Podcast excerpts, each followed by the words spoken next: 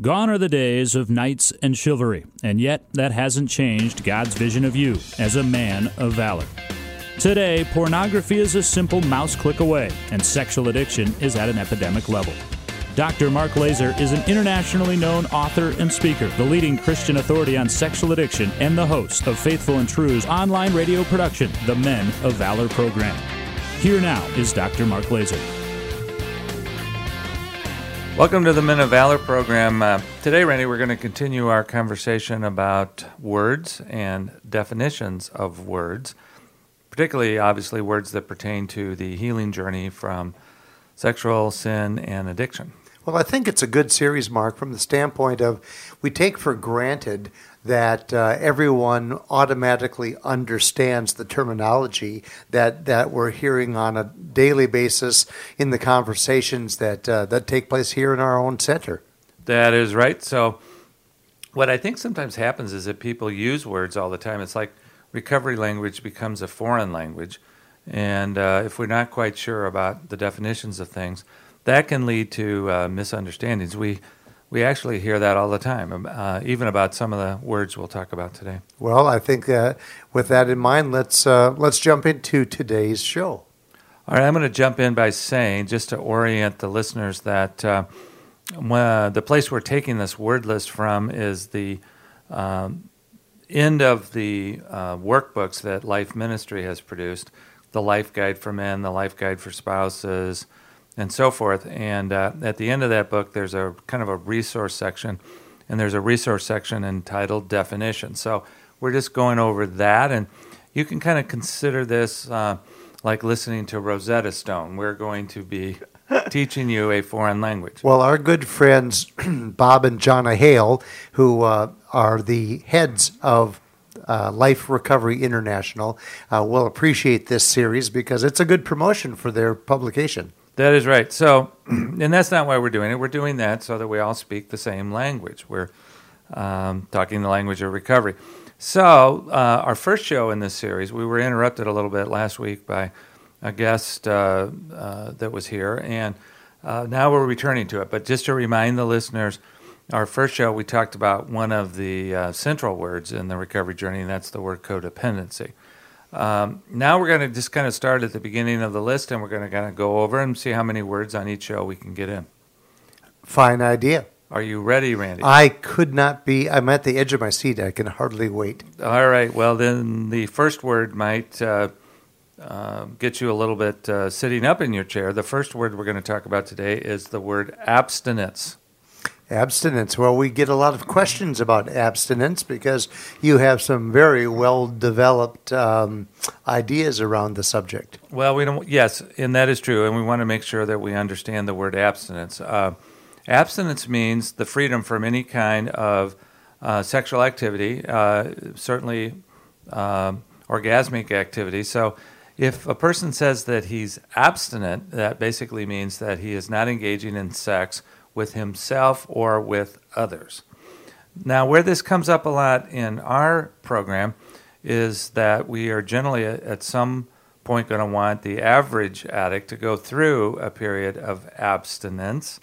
Uh, and the purpose of that is to detox, detox from the neurochemical tolerance that sexual arousal creates. So, um, now, one of the other words on the list here in this section is 90 days. And we have historically recommended that every addict go through a period of abstinence for 90 days. And the reason for that is it's not that the neurochemical uh, detox takes 90 days. The neurochemical detox actually takes about 14 to 21 days.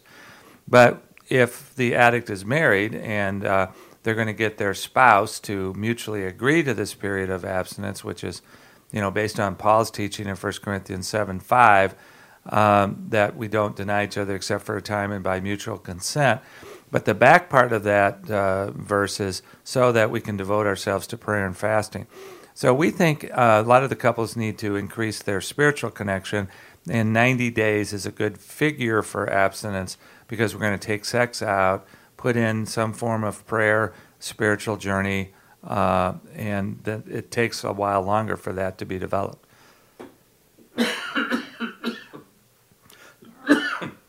All right. So that is th- that is the definition of abstinence. No sex with self or others for a prescribed period of time. It can be different periods of time based on what the goal is. For the married couples, it might even be as long as 90 days.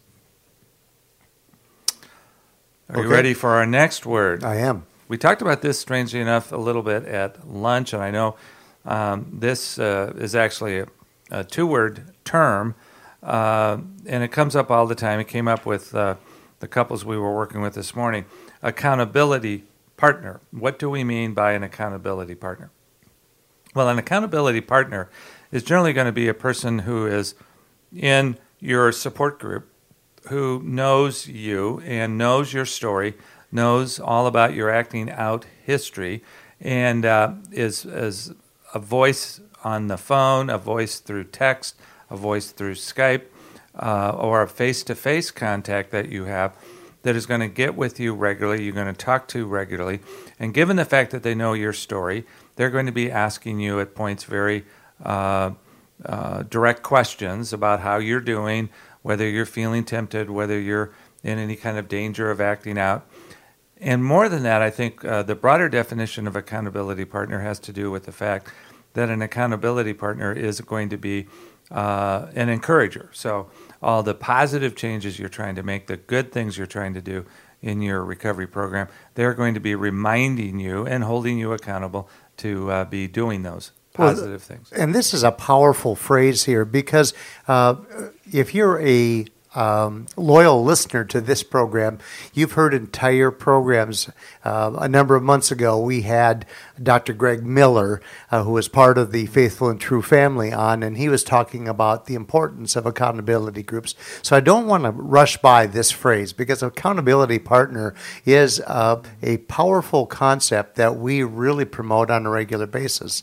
You have done a, a great job in trying to educate the listeners about the powerful um, usage of accountability partners and how um, anyone who is on their healing journey needs not one but many accountability partners. That's right. We usually use the round number of 10, uh, which I like because it comes kind of out of the the old historic concept of the Roman legions. They divided all uh, uh, groups of soldiers into groups of 10, 100, century, 1,000, legion.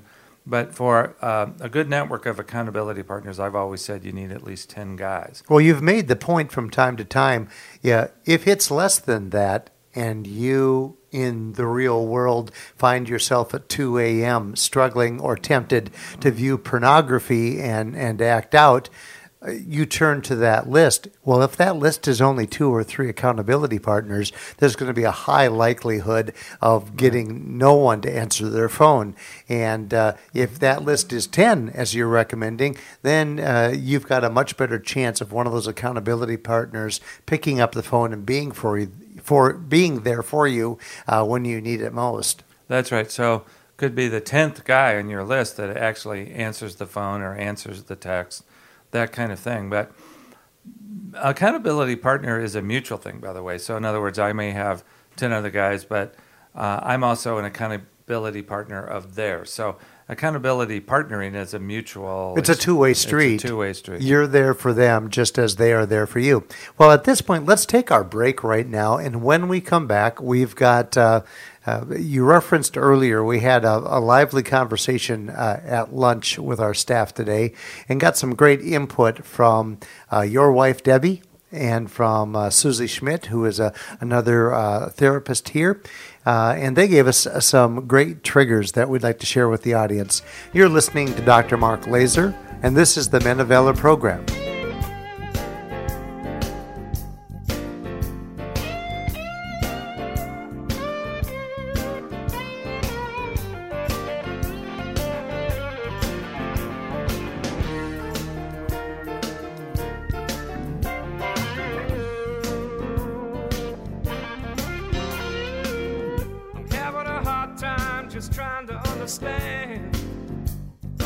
Suffering, the misery that man goes through.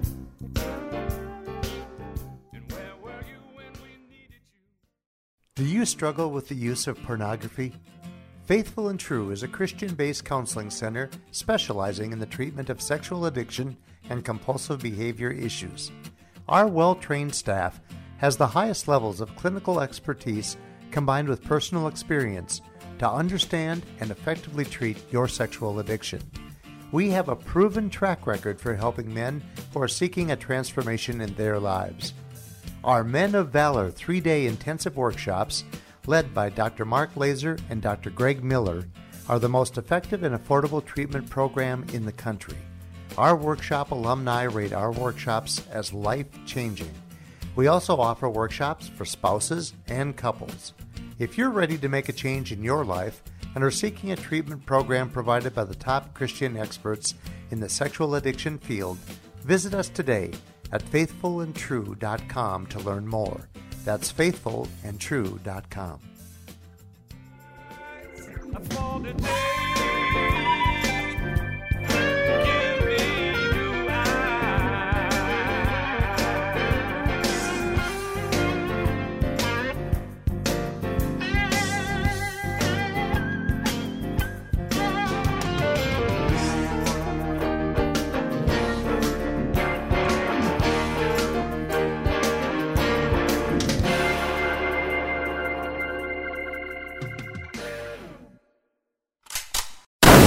Time now for the trigger of the week. Trigger of the week, Randy, uh, as you were introducing as we went into break, uh, we occasionally poll our uh, female staff here, and that is not just Debbie and Susie, but also our administrator, who many of our listeners know, Sherry Troutman.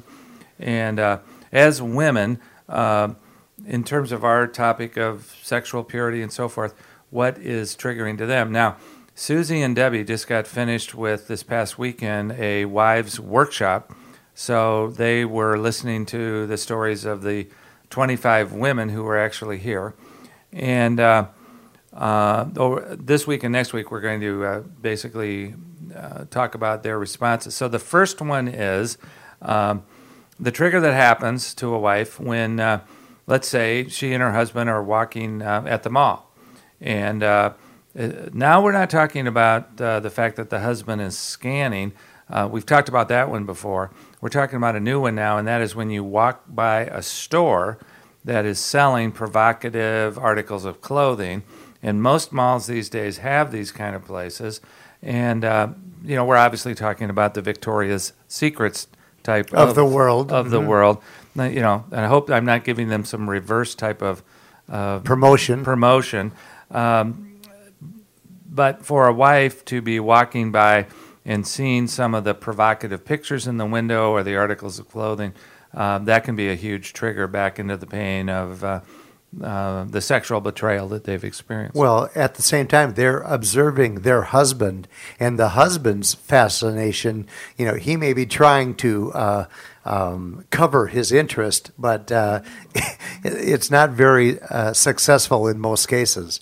Well, you know, uh, I'm not disagreeing with you, but I, I am aware of certain situations where the husband is, in fact, working his program. He's averting his eyes, he's not looking, he's doing his best to not indicate any interest in that. I think one of the things we're talking about here is that uh, the wives can be uh, triggered at points when the husbands are not. And uh, I think uh, the uh, the bad or the difficult situation that can arise there is that the wife, being triggered by walking by uh, Victoria's Secret, can say, um, uh, "Was that hard for you, or did you not struggle with that?" And the husband says, "Actually, no, I, I was doing all right. I, I didn't look over there. I'm fine." And then at that point, the wife doesn't believe him. Well, why should she? I mean, he's lied to her for years, but but. Uh, be aware. I think one of the things we're talking about with this trigger is that there might be times out there in culture, for sure, when the wives are triggered and the husbands are not. Good point. I wasn't thinking of it from that direction, but that's a that's a very valid point. All right, should we move on with yes, our let's move on words? to your list of words. Well, the next uh, words are actually a a term uh, that we uh, encounter sometimes in our field.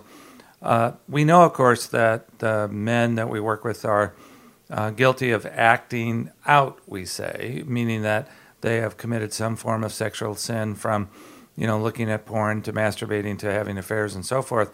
Uh, so that's acting out. But there's a there's an opposite term that we hear occasionally, and that's the uh, term acting in.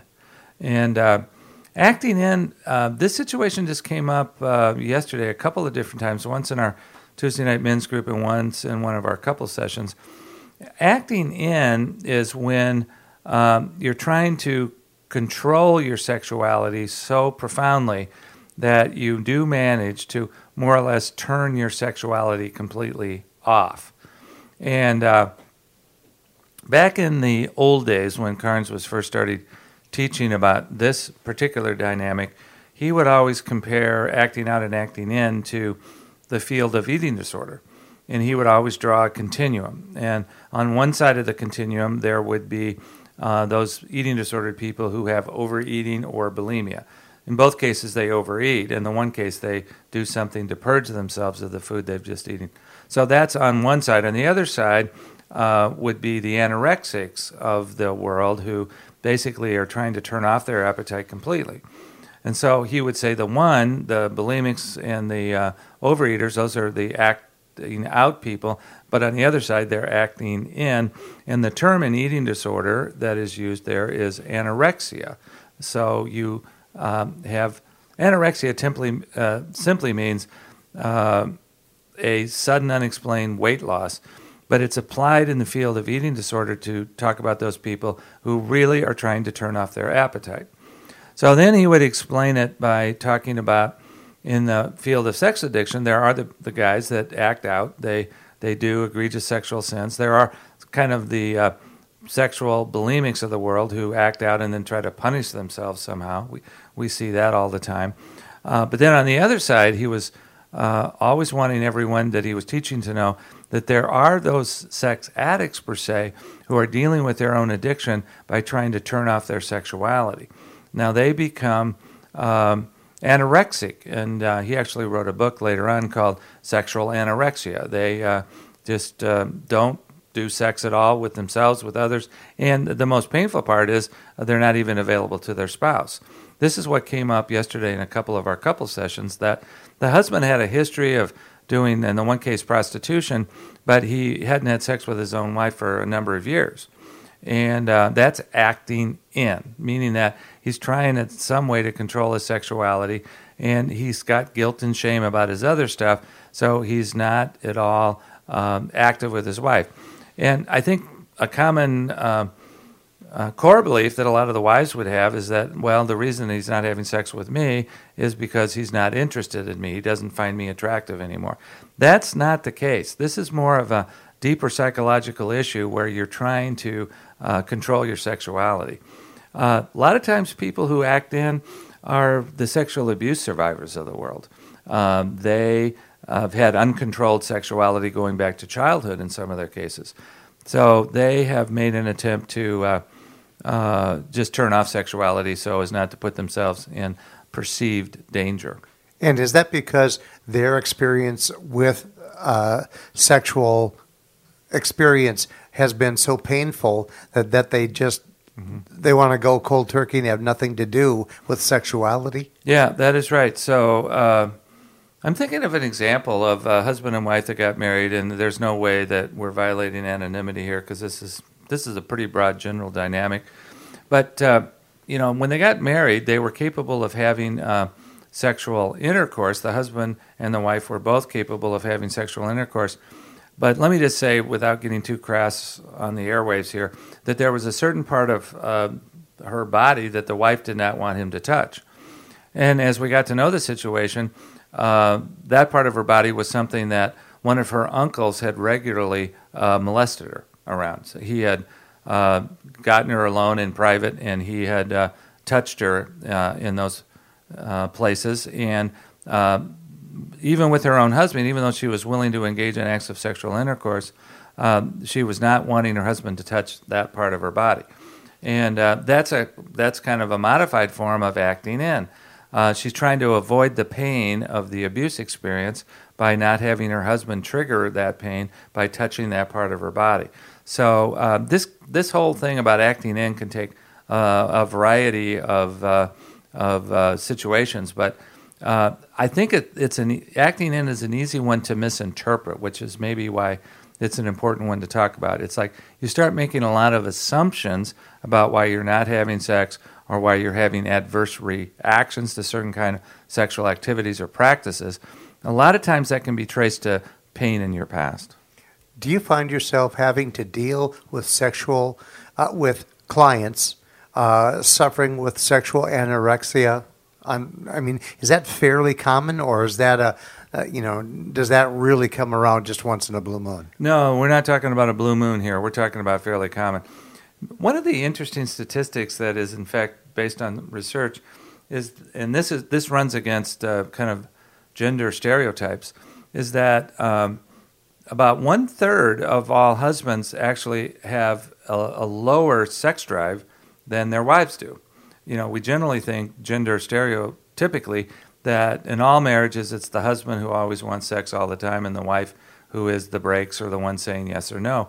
Well, that's not always the case. It could be that the husbands are uh, have a very low sex drive, or they're they're on that anorexic side of things, and they may not even be initiating. Uh, we were talking to a couple yesterday. The wife's chief complaint was, "I'm the only one who ever initiates sex." Well, the husband had been medicating himself with pornography and masturbation for years, and uh, um, in some ways uh, had turned himself off, you know, to his own wife. And he, he talked about it in the session that he was very attracted to her. That wasn't the point. But he, but he was using this as a way of trying to control his sexuality. But it's an easy one to misinterpret. The wife was uh, crying because she thought he's just not attracted to me. Wasn't the case. It was due to a lot of stuff that was very painful in his past. That explanation right there shows the power of us having this conversation uh-huh. about taking a look at these words because I'm sure that, that you're opening the eyes uh, of a lot of our listeners. Uh, the, these are interesting uh, phrases, uh, words, uh, word combinations that we hear but don't fully, you know, we make some assumptions that we understand what it means. Right. And uh, in so many cases, until you hear someone like yourself give us that. Uh, um, that full explanation, it, your eyes are open to a, a whole different side of it. Well, we have time for, I think, one more of these words for us to take a look at for today, but um, we will uh, continue this, uh, this series with next week's show as well. So, those who are listening and who are intrigued by uh, understanding and learning more about these phrases um, can look forward to that show. All right, well, we'll go into one more that shouldn't take that long to explain uh, the listeners will notice that we're going through the alphabet here. So you know we're we're starting with A, and now we're getting to to B. We just talked about acting in. Now the next word or the next uh, term is bottom line. Now that's a common term. We always talk about certain situations in which what is our bottom line. Um, that's usually referring to something that uh, we're not willing to go any farther than this. We're not willing to tolerate something. Our bottom line is this. And we can state it in relationship to so many things. In our field, a bottom line, particularly between a couple, um, we have a lot of our, our, couples who, you know, the husbands have defined um, their sobriety by no adultery, no masturbation, no pornography, no lying. We, we call that LAMP lying, adultery, masturbation, pornography. Uh, even inside that definition, we encourage the wives to have a bottom line. And a bottom line would be that uh, lying might be egregious and terrible and, and, cause great damage, but it may not be cause for divorce. Um, when you look at masturbation, uh, for some of the wives, that is the bottom line. If you were to masturbate again, I'm out of here, or you're out of here. Uh, if you look at pornography, again, the same way.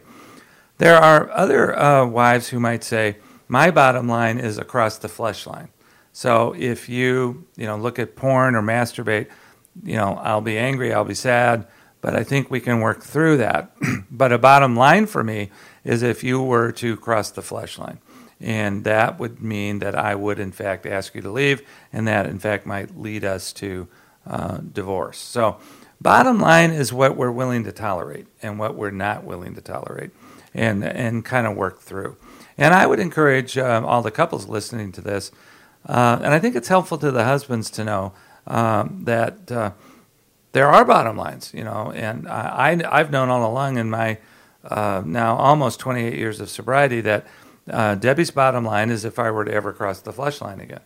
Uh, so, uh, thanks be to God, I haven't done that. But I, I would say that I think she would even say today that, you know, if there were to be some incident of uh, looking at something pornographic, that would not be cause for her to, you know, think about something uh, more desperate.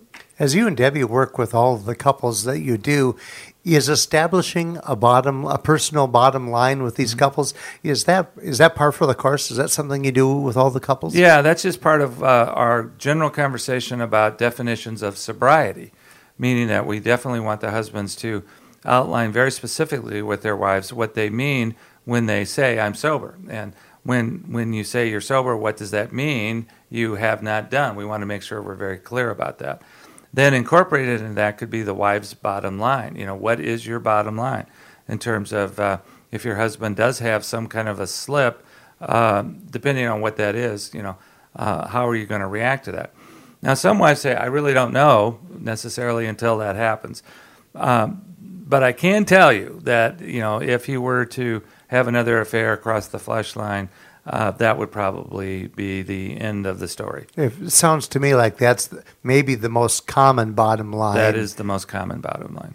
Well, That's speaking right. of bottom lines, um, how would you care to summarize today's show? And as as we uh, are getting deeper into this exploration of uh, popular phrases. Well, I think one of the things I'm hoping with this series, Randy, is that by explaining terms like we did today, particularly with the acting in and acting out one, that we're increasing levels of understanding and the ability for couples to talk with each other in healthy and more intimate ways. We're decreasing confusion about interpretations or core beliefs. And um, by and large, we're leading toward greater intimacy for all of our individuals and all of our couples. Isn't that something that we all search for? Absolutely. You've been listening to Dr. Mark Laaser. I'm Randy Everett, your co host. We thank you for joining us today, and we look forward to coming back next week to continue this series on the Men of Valor program.